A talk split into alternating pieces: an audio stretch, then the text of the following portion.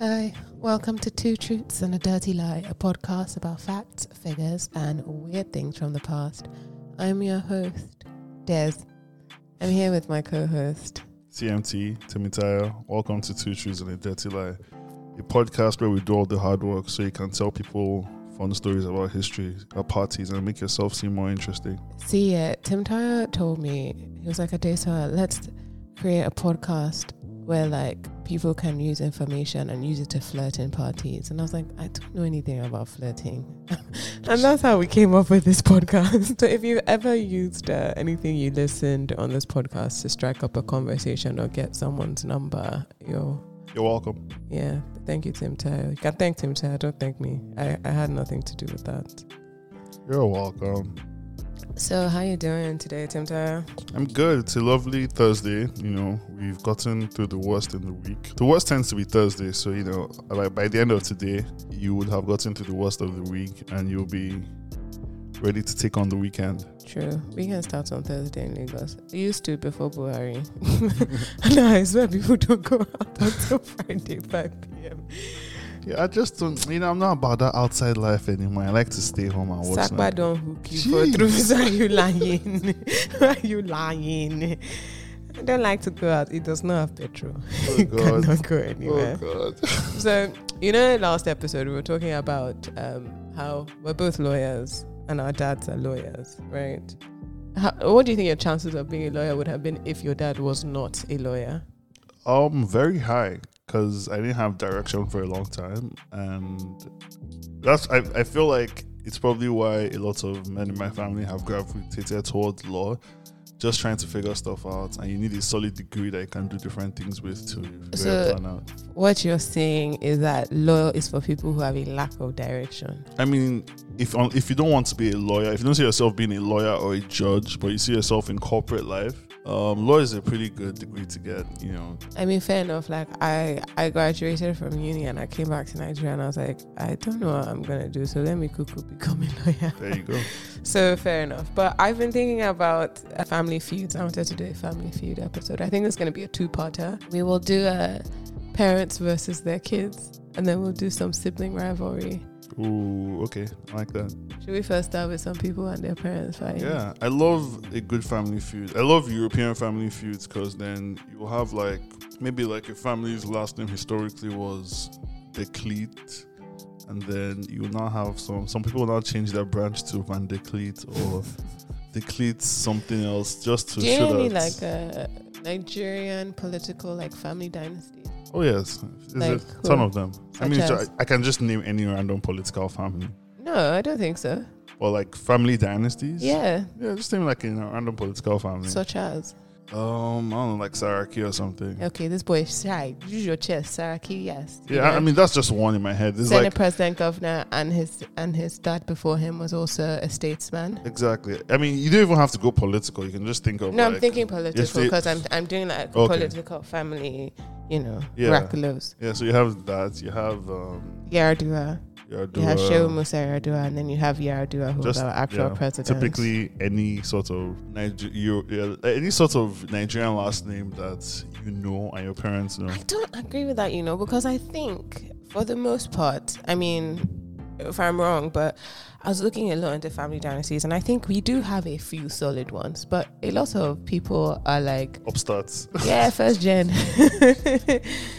my daddy was a village master, and I'm I'm now governor of my state. Like, I know I honestly think like we do have a lot of first gen, and we also don't really have dynastic like political families. I think like to the level where you have in other countries, where like Right. you have uh, presidents following each other. Oh, okay. Fair enough. For example, you know in Togo, the how do you pronounce it? The Nasingbe family. They've been ruling Togo for like over 50 years. Yeah. One family. I mean, that's not a dyn- dynasty. That's an that's a Fiefdom. yeah. so and you know so um Fiefdom is so funny.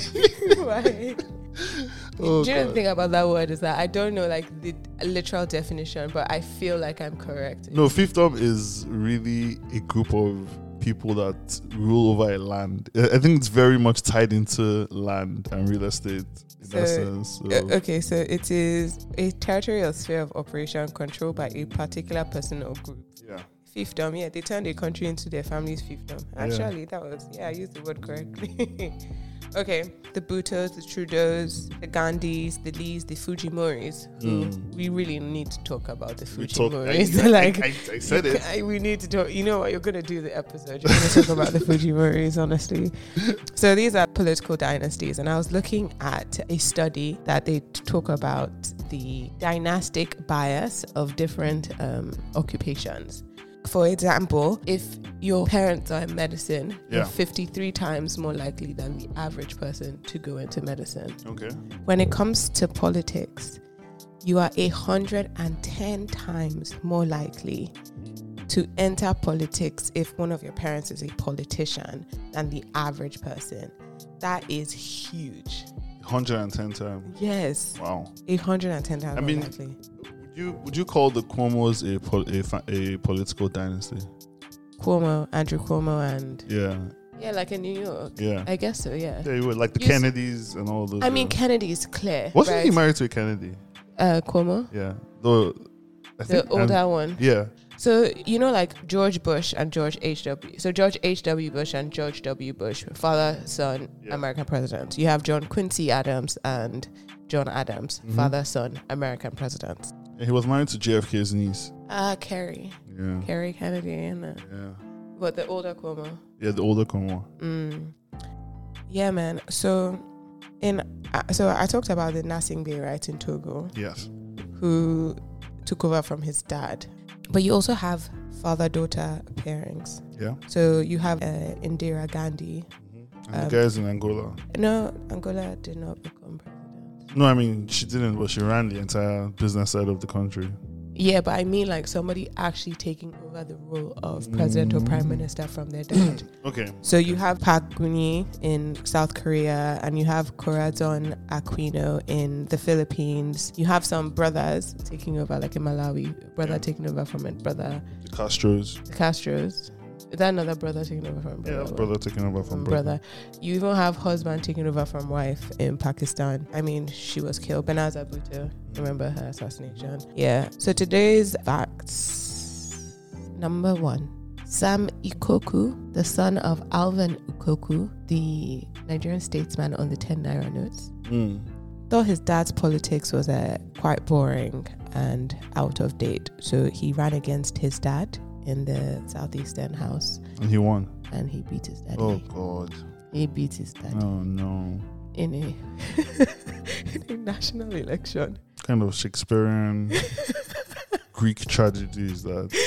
I don't know, man. You always people always say, "I want my child to be bigger than me." Well, number two, Joseph Kabila, the son of Laurent Kabila, who was president of the Democratic Republic of Congo, Yeah. led a palace coup, killed his dad, and took over from his dad Mm. because you know DRC they got a lot of diamonds there. Yeah. He was like, "I'm not waiting for my time, daddy. Time to go." I get it, Sha. How old was he when he did that? Uh, 29. You know, I ask because I just feel like if you're like about to be 30, between 30 and 34, Yeah. that's the age like when men are like, yes, I want what is mine and I will take it. Are you are you shooting shots at your daddy because you're 30? Hey, what's up? What's up, old man? In case you're listening, in case you're listening, the time is ready to take what's his. I'm gonna see you soon. And number three, Berenice the Fourth forced her daddy to flee Egypt after uh, she decided he was a weak ruler. Mm, She sent him packing to Rome, yeah, and he went to go and beg for soldiers and said, "Please, my my eldest daughter has kicked me off the throne."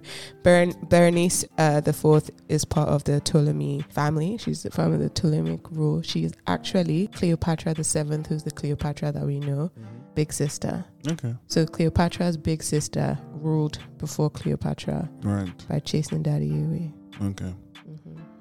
Um, I think the dirty lie. Should we do a is- quick summary of Yes, the please. facts? Let's go. So one, we have Sam Koku defeating his daddy. With number two, we have Joseph Kabila murking his daddy. And number three, we have Berenice chasing her daddy out of Egypt. I think the dirty lie is Joey Joseph killing his dad. You're right. Oh, thank God. why, you, why do you seem so relieved? Because he's an African. I just don't really see a lot of Africans killing daddy. yeah, patricide for sake of political office. I mean, it's possible, but I just, I just. Really I feel like they I couldn't usually see. wait for daddy to die. Yeah, they usually wait respectfully. Yeah, respe- respectfully. respectfully. So okay, that's that's you're good. You're good. Let's Yeah. start with the lie. I knew the one about Cleopatra says, but yeah, You didn't know about Sam I didn't know Kuku about and Sam Alvan Kuku. So Joseph Kabila's dad was killed, and ten days later, in 2001, Joseph Kabila is made president. Let me give you some background. Laurent Desiré Kabila was a Congolese revolutionary and politician who was the third president of the Democratic Republic of Congo mm-hmm. from 1997 until his assassination in 2001. He was a longtime opponent of Mobutu Sese Seko. You know, Emperor Mobutu. yeah, He was the person who actually got uh, Mobutu off the throne. Do you know Mobutu's like full name that he gave himself? what? Emperor Mobutu Sese Seko Kuku Ngendu Wazangabanga. He also renamed the country. I'm sure in his country, it just mean, in his language, it just means uh, the greatest president ever or something. I can't remember the actual like meaning of his name, but he gave himself so many titles. But anyways, let's go back to Laurent Kabila. He led the Alliance for Democratic Forces for the Liberation of Congo, which is the ADFLC, which was a Rwandan and Ugandan sponsored rebel group that invaded Zaire and overthrew Mobutu during the First Congo War. Now, this is very important. It plays a very big role in his death because his force, his rebel force, was partly funded by Rwanda and Uganda. Oh, They didn't do this out of the kindness of their hearts. The eastern part of the Congo, very rich in natural resources. They have a lot of diamonds, they got a lot of minerals, they got a lot of things that the whole world needs, right? They didn't like Mobutu. A lot of people didn't like Mobutu. He had consolidated power a lot. He was he's called himself emperor. There was a Yeah. lot going on there. However, his assassination, he was shot in his office in, on the 16th of January 2001 he was shot by a man called Rachidi. Rachidi had been a former child soldier under Kabila's army, and you'd find that Rachidi and his supposed getaway driver, Mirindi, were both former child soldiers. everyone in the DRC was a former child. So Not everyone, but they were like some of the child soldiers who were actually like recruited to fight for Kabila, and they became his bodyguards. right, but his bodyguards were not very well paid.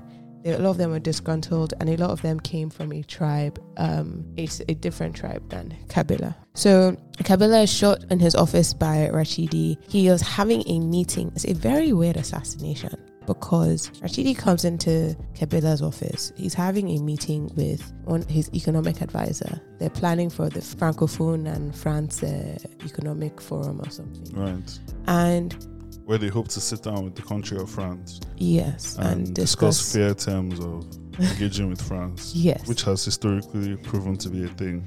yes. Now, Rashidi like taps his feet, according to the eyewitness, who's the economic advisor. Rashidi taps his feet and like salutes the president and the president to like be like, I'm greeting you. And president, like, oh yeah, come in. You know, this is his bodyguard. And he comes in and he just shoots him three times and then starts running. This for me is a very weird assassination. No, Cause no plan, just vibes. so then Mirindi is supposedly in a getaway car waiting for Rashidi. So he's running towards the fence that he can jump to get to Mirindi. But the economic advisor says he chases after Rashidi, sh- sh- shouting. And then a second guard called Chinbagula shoots Rashidi in the leg and he collapses. And he collapses and he's like, We've gotten the guy who shot the president. And then this other guy called Eddie Capend, who was Kabila's chief security guy. Yeah, So Chimbanga is like another guard or whatever, but Eddie Capen is like the big the biggest security person on Mhm. Kabila's security team. He runs towards the scene, like he hears the gunshots, he sees that Rashidi has been shot in the leg and he's lying down there. And he says, according to him, in a fit of rage, he summarily executed him with a kamikaze, what do they call that thing? Crash grenade off?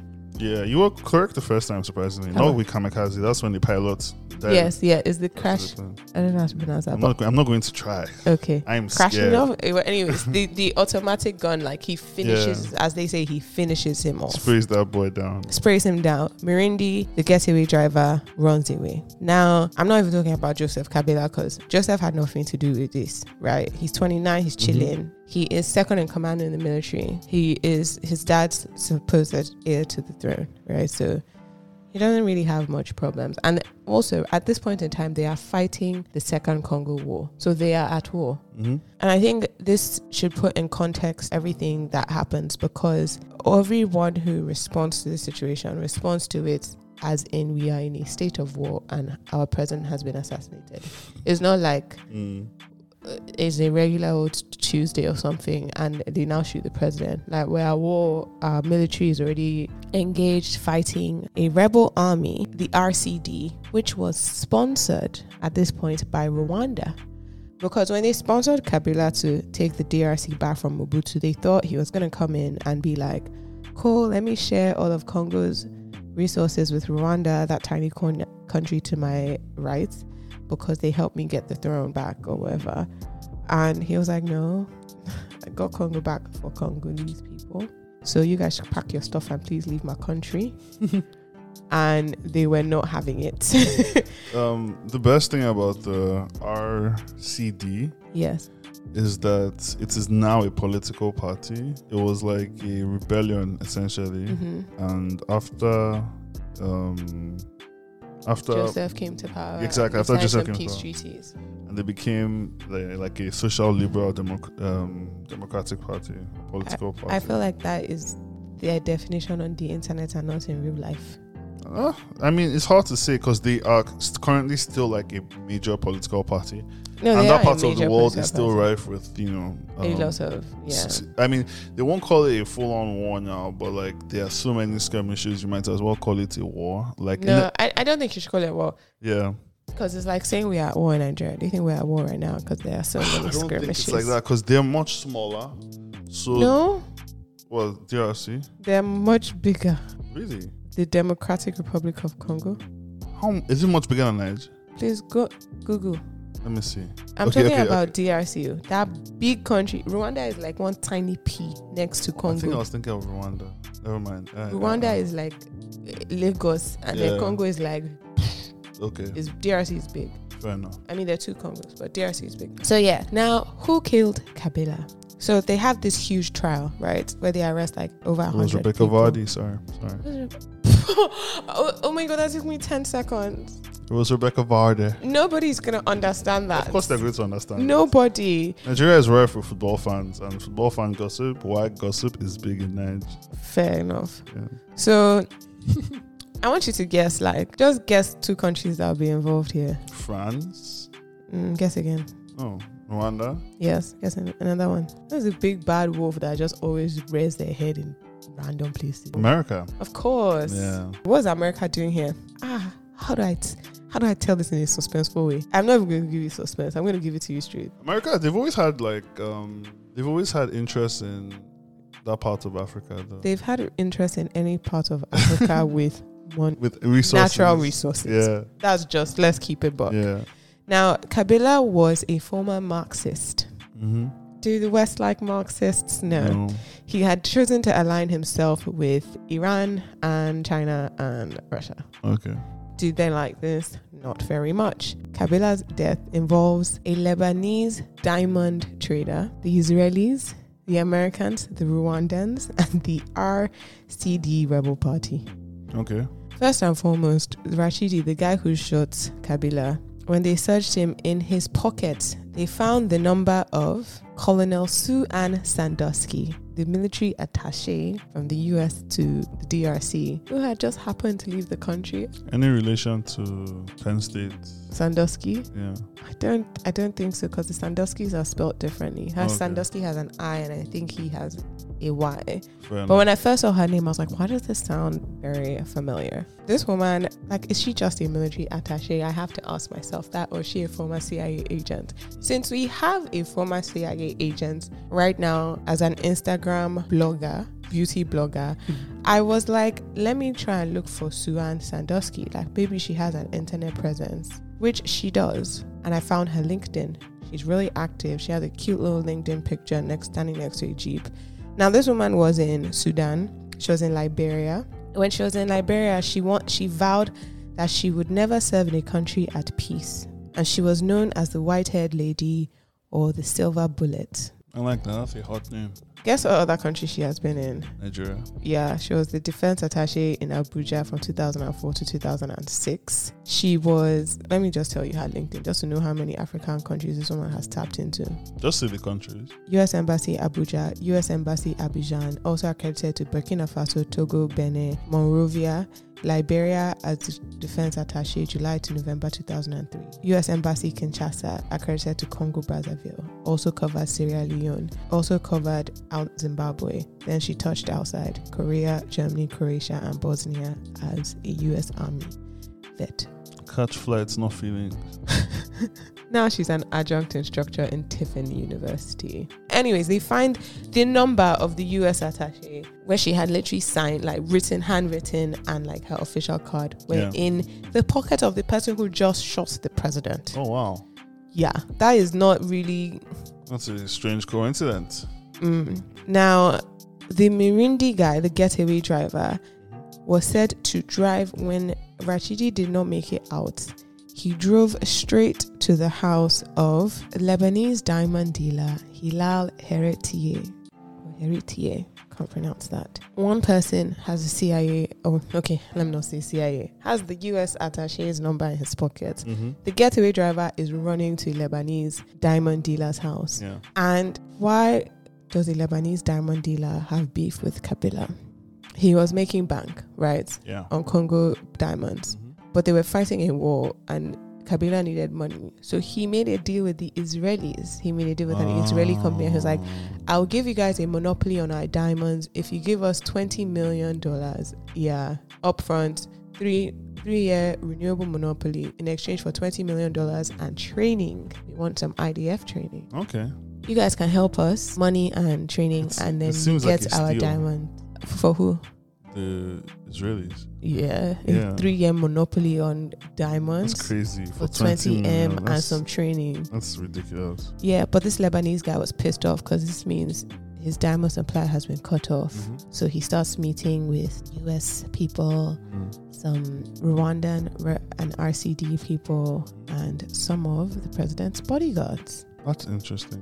Do you think that could ever happen in Nigeria? what just I, I just feel like yeah we're, we're corrupt but nigerians have such a massive interest in their country uh, which ones no i mean like you know even the bad ones are like the people that like are running us into the ground are still nigerians yeah i mean historically yeah we've dealt But with this is the not a US. Nigerian guy. Like No, I this know. is a Lebanese guy. i know no i'm saying i'm i just can't see a bunch of foreigners attempting to kill a sitting president or governor or anything And Uh, some in Nigeria. greedy young Nigerians who are disillusioned will not join him.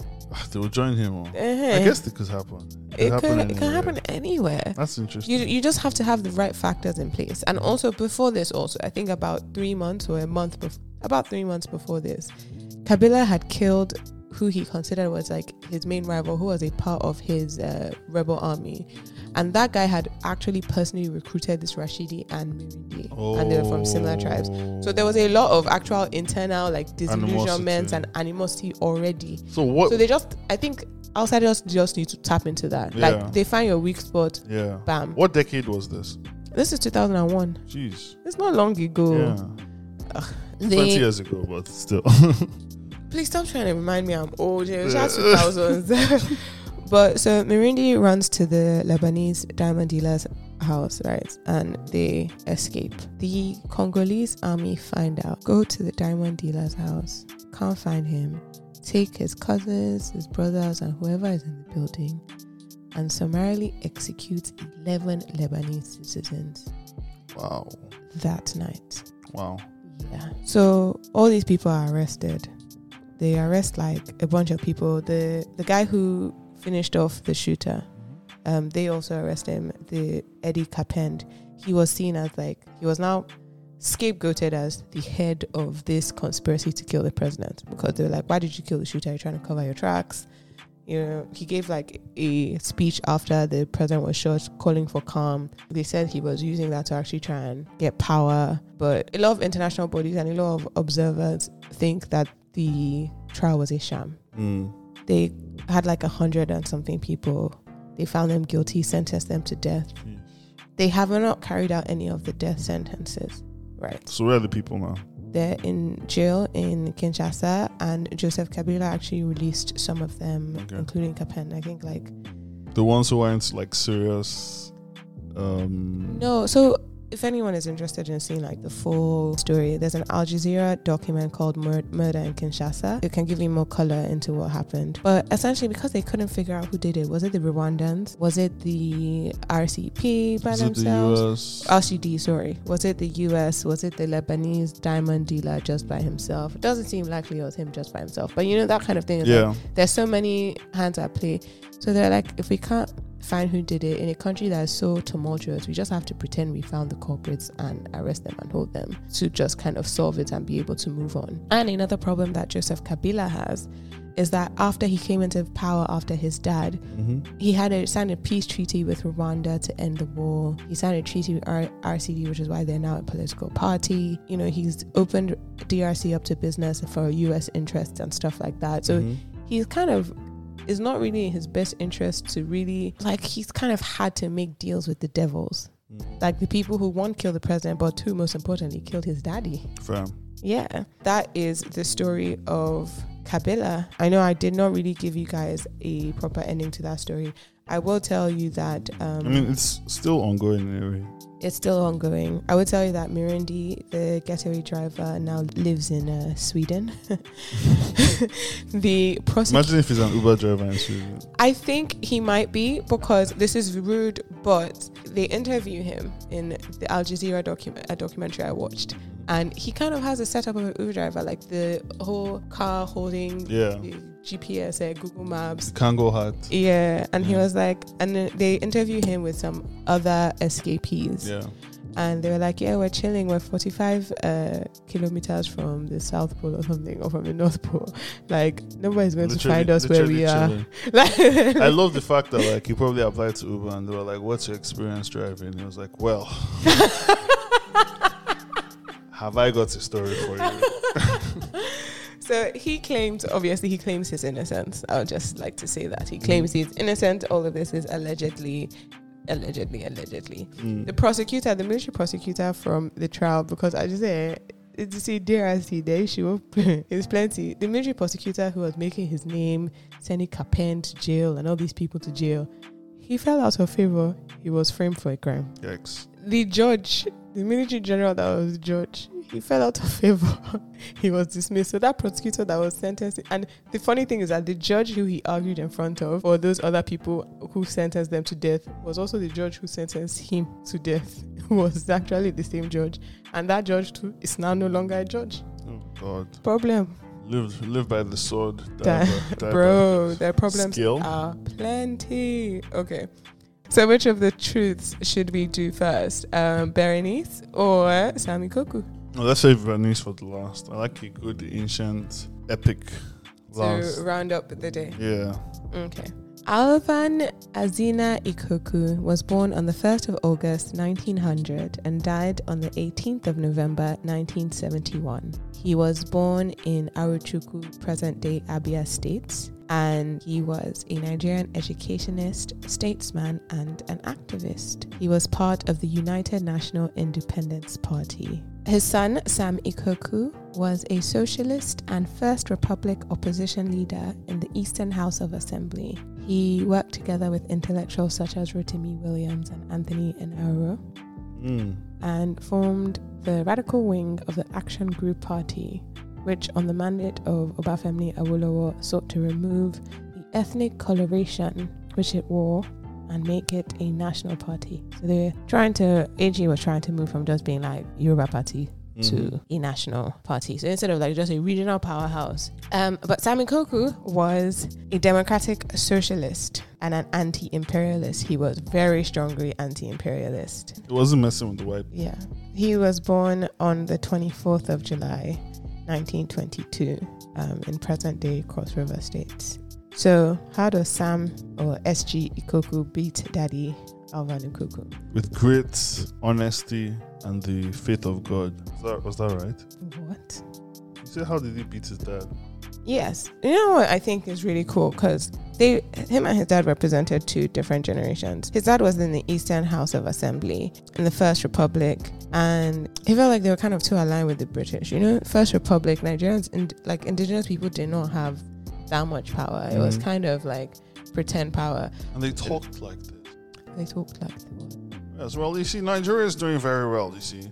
We're, we're- we're, we're a struggling country, but we're doing our best to really up, uplift the African continent, I feel like you have to like squeeze the size of your cheeks to be able to speak like that. which is how we spoke in the 60s. You see, Nigeria is getting better and better. I think I'm getting more, like, the more I talk, the more I get into it. I really like that 1960s northern I, accent. I don't, I don't like any of them. what? I like it it. sounded Have you listened to crazy. Tafa Bale- Balewa speak? Yes, I have. We in Nigeria appreciate the advantages which the size of our country and of its population give us, but we have absolutely no aggressive intentions. We shall never impose ourselves upon any other country and shall treat every African territory, big or small, as our equal because we honestly feel that it is only on that basis of equality that peace can be maintained in our continent. But it sounded so sweet. Mm. It's crazy. Like, imagine someone like Obasanjo just like being in the room and hearing this guy's talk.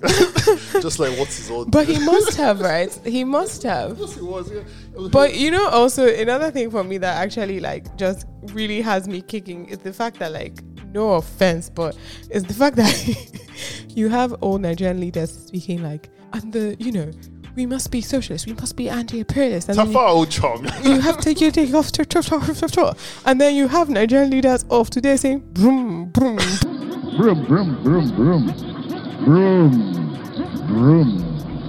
Broom, broom, broom, broom, broom, broom, broom, broom, broom. Broom. broom broom broom. Oh my Oh, That man is trying to k- kickstart his brain. Why check cassava? you eat corn. It is only funny because it is not funny. You eat So- you eat corn. Uh, eat cassava. Eat gari. Come on. I love how like he says it like haven't you guys Ah, thought about Abado. it? Haven't you thought how, about it? Like how, how am I the 50 only one? million youths. How am I the only one here? Recruit 50 million youths.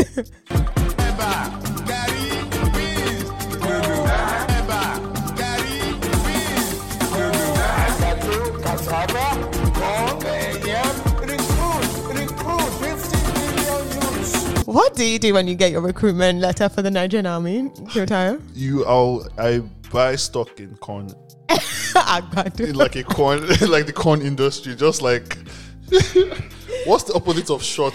buy, buy the, I'll buy the dip. the only thing I can say is that uh, the only thing I can say he's right about is that Nigerian youth do like corn because the other day my friend was going through housebreak. I was like, should I stop by Hans and Renee?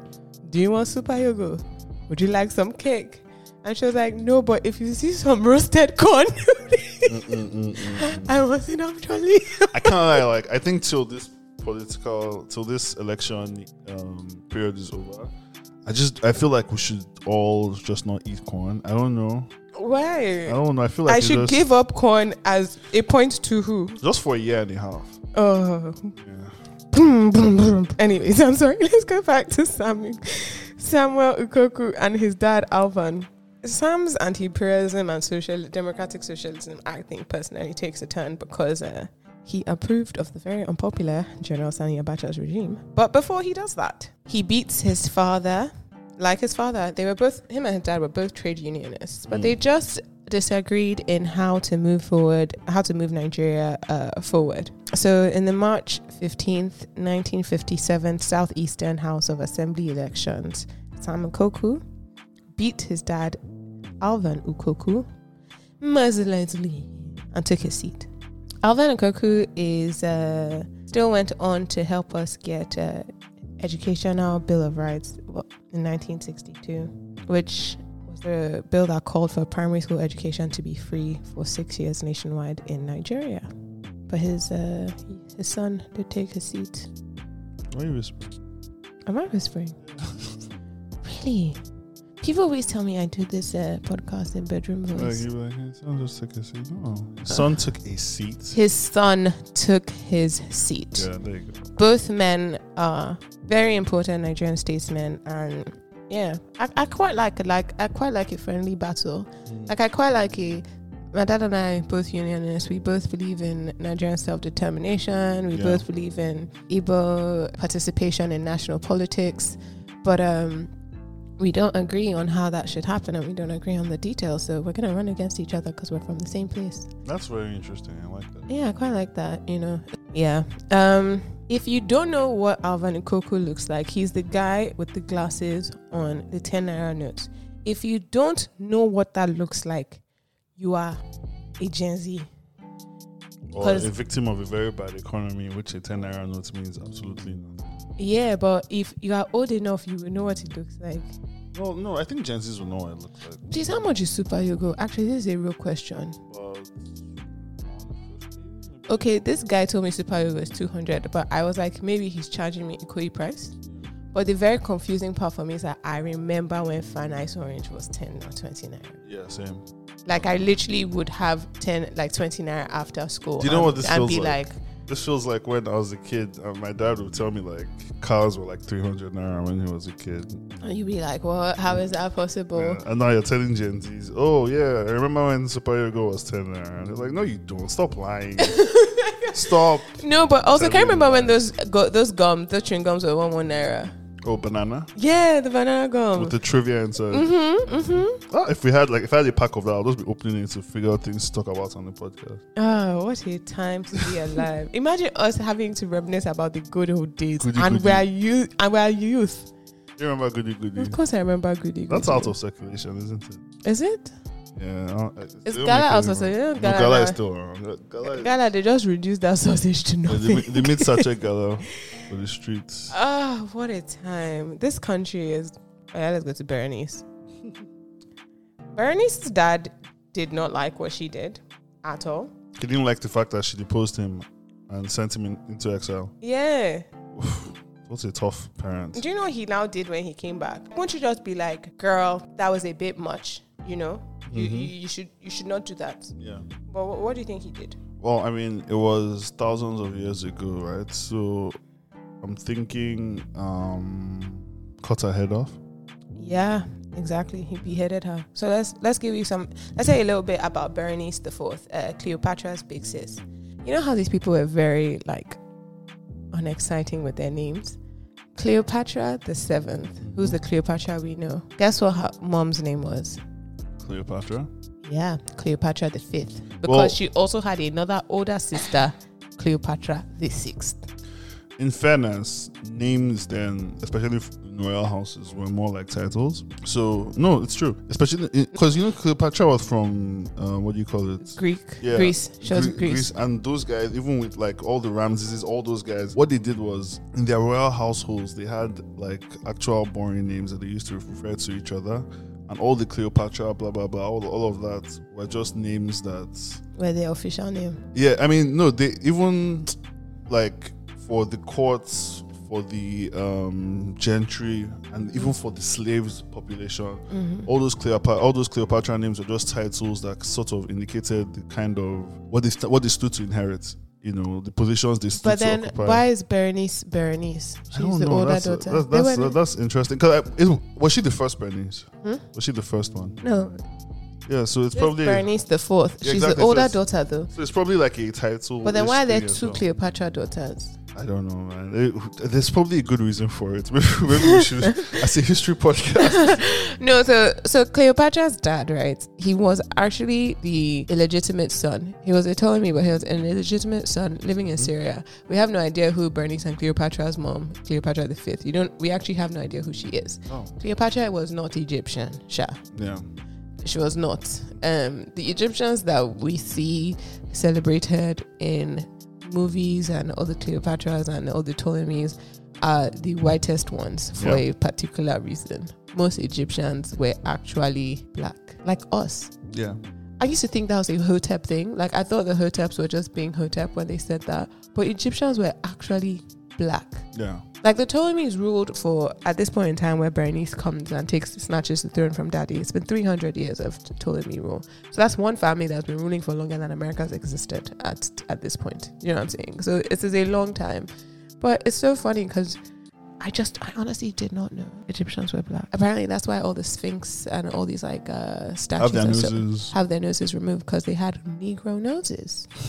I like my Negro nose and Jackson Five nostrils. Hey, shout out to Beyonce. Anyways, so uh, their daddy was the illegitimate son, and you know the Ptolemies are known for inbreeding and infighting and a lot of bloody stuff. So they had basically killed all the legitimate sons. Hmm? So they called him back from Syria. He was living in Syria with his babies and his baby mama, and they called him back. They're like, "Please come from Syria and be king of Egypt." Because What about this guy? Oh yeah, he's um he was poisoned. Oh, So- what about my cousin?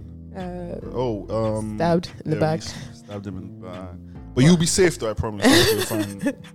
We're done with that. So this is Ptolemy the twelfth. Um, so he comes with his wife Cleopatra the fifth to Egypt, and they bring their kids Berenice, Cleopatra, and Cleopatra, and Ptolemy, and Ptolemy. Yeah, that, those are the names of the children. When they get there, at this point in the reign, Egypt has become a uh, like a state of the Roman Empire. So the Roman Empire, like they pay taxes to Rome and stuff like that. Ptolemy is not very popular in Alexandria and Egypt. Alexandria is like their base at this point in time um, because he's borrowed a lot of money from Roman Empire. The Egyptian Empire is not doing very well at this point in time. And then Ikeka, his brother, was the king of Cyprus, leader of Cyprus. Rome invades Cyprus, and he's like, eh, I owe them money. I can't really say much. I'm a debtor. I can now not come and come outside and now say, eh, you keep my brother. They will now ask me for the money I'm owing them. So people were really upset by this. That's why Berenice takes the throne from daddy. She's like, You're weak. Bye. So she takes the throne from daddy. And daddy, and she wrote, she co rules. She supposedly supposed to have been co ruling with her sister, Cleopatra the sixth, right? Ptolemy runs to Rome, like, please, my daughter has snatched my throne. Apparently, with Cleopatra VII, who's at this point in time around 10 years old. Yeah. So she's close to daddy. She so he goes to Rome. Rome gives him more money and an army. They're like, "Well, go back, go back and claim your throne from your daughter." I It's- won't, I won't be able to pay you back if they take over. Who's like in her twenties? I'm trying to just imagine this, but it's very hard to picture. Anyways, he comes back. He actually, with the force of the Roman legions, defeats Berenice in battle and beheads her. You beheaded her. Mm-hmm. He beheaded her. Off with it. off with your head. dance, dance, dance, dance till you dead. It is funny that like their family were descendants of Alexander the Great. Yeah, I find that very interesting. Why? I don't know. It's just um. I mean, I know they were the last. Fam- they were the last of the Ptolemies to rule Egypt. Uh, no, the last rulers of Egypt in general. Yeah, but that's like I think it's very, like, I think it's up that it's a foreigner that would bring a centuries old empire down. Mm. Like, No, I love it. I, I, do you know what's crazy is that like these guys just ruled in such a bizarre way. Like most of them couldn't they speak were like the Egyptian. Lannisters. S- So Cleopatra the Seventh, yeah, which is the famous Cleopatra, who was everyone, Yeah. everyone knows Cleopatra. She's the first of the Ptolemies to speak an Egyptian language. So and they've imagine been ruling for 300 years without even being able to speak to the people. a family rules for 300 years, and the last ruler is the one who learns the language. Bro, that is Streets. it's so weird. But I, I think something else that I find weird because it's like inbreeding, marry your brother. Like Cleopatra was supposed to marry her brother, technically did, right? Ptolemy the I don't even know at this point in time, the 15th or whatever. But she's supposed to co role with her younger brother and marry him.